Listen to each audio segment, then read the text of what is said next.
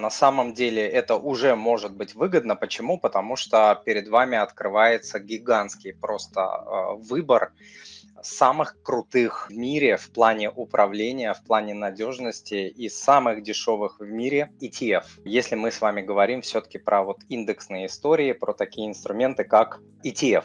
Вот, поэтому да, вы можете начинать вполне. Комиссии там а, сейчас совсем а, небольшие, ежемесячной комиссии нет. И если перед вами стояла такая задача, что вы хотели а, инвестировать часть денег или все деньги именно через иностранного брокера, или вы, допустим, а, не являетесь гражданкой России, и э, у вас выбор ну, совсем ограничен, почему вы пошли к иностранному брокеру, то замечательно.